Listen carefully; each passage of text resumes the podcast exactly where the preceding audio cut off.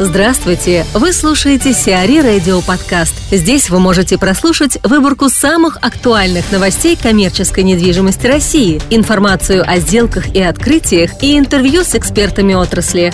Чтобы прослушать полные выпуски программ, загрузите приложение Сиари Radio в Apple Store или на Google Play. Собянин пообещал не закрывать Микинина.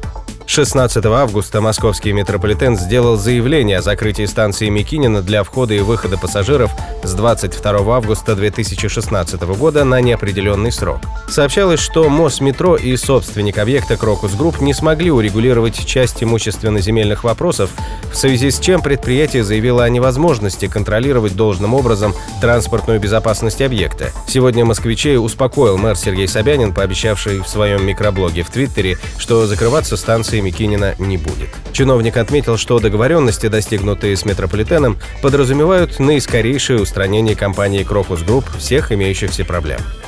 Елена Лысенкова, генеральный директор Hospitality Income Consulting, рассказывает о преимуществах сочетания отеля с хостелом. Хостелы – это, безусловно, один из трендов последнего периода времени. Большинство городов испытывают давление роста предложений в рынка. Большинство игроков, которые выходят на него, это частные собственники, которые никогда до этого момента не занимались гостиничным бизнесом и создают его в, как бы, в разного рода недвижимости.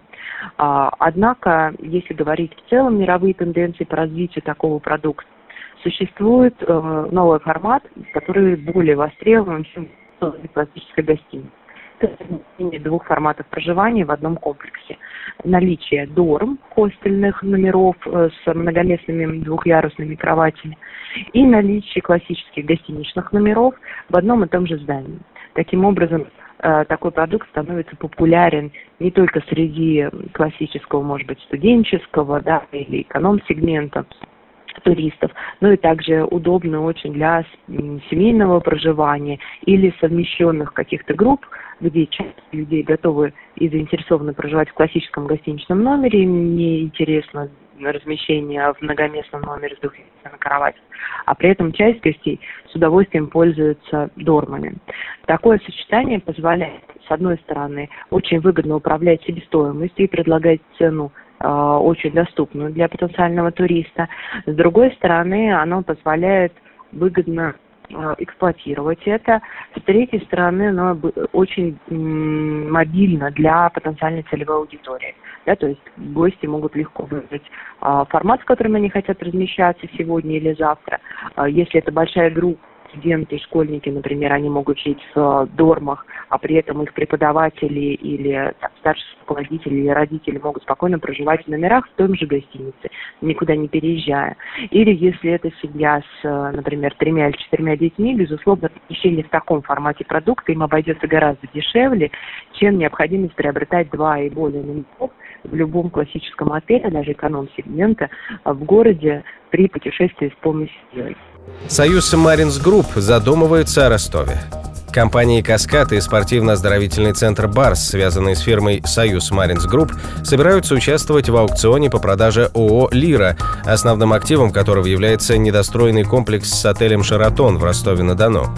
Продавцом выступает входящий в группу ВТБ «БМ-проект». Новый владелец отеля площадью 45 400 квадратных метров должен определиться 17 августа. Начальная цена лота составляет 5,9 миллиарда рублей. Вместе с гостиницей победителю достанутся долговые обязательства Лира на сумму 119,5 миллионов рублей и права требования с компанией 5 и 8 миллиардов рублей, которые Лира задолжала банку ВТБ. Напомним, Шаратон достался ВТБ весной 2016 года. Изначально банк собирался достроить объект силами компании Gals Development, однако летом текущего года стало известно о поступлении гостиницы на аукцион. Самострой получит по 56 тысяч рублей за квадратный метр площади. Москва определилась суммой компенсации владельцам самовольных построек, которые снесут объекты самостоятельно. Так, в случае демонтажа самостроя собственникам в срок до 28 августа текущего года ему полагается компенсация в размере 55,5 тысяч рублей за каждый снесенный квадратный метр. Если владелец не может самостоятельно демонтировать постройку, он вправе обратиться за помощью к властям до 26 августа 2016 года включительно. В этом случае компенсация составит 51 тысячу рублей за квадратный квадратный метр. У Полежаевской откроется МФЦ за 16 миллиардов рублей. Около станции метро Полежаевская готовится к открытию многофункциональный центр «Хорошо». Застройщиком объекта является компания ТПС «Недвижимость». Инвестиции в МФЦ составили порядка 16 миллиардов рублей. Общая площадь объекта составляет 113 тысяч квадратных метров.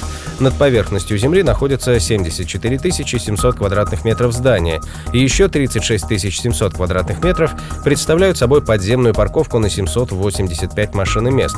Официальное открытие намечено на 15 сентября 2016 года.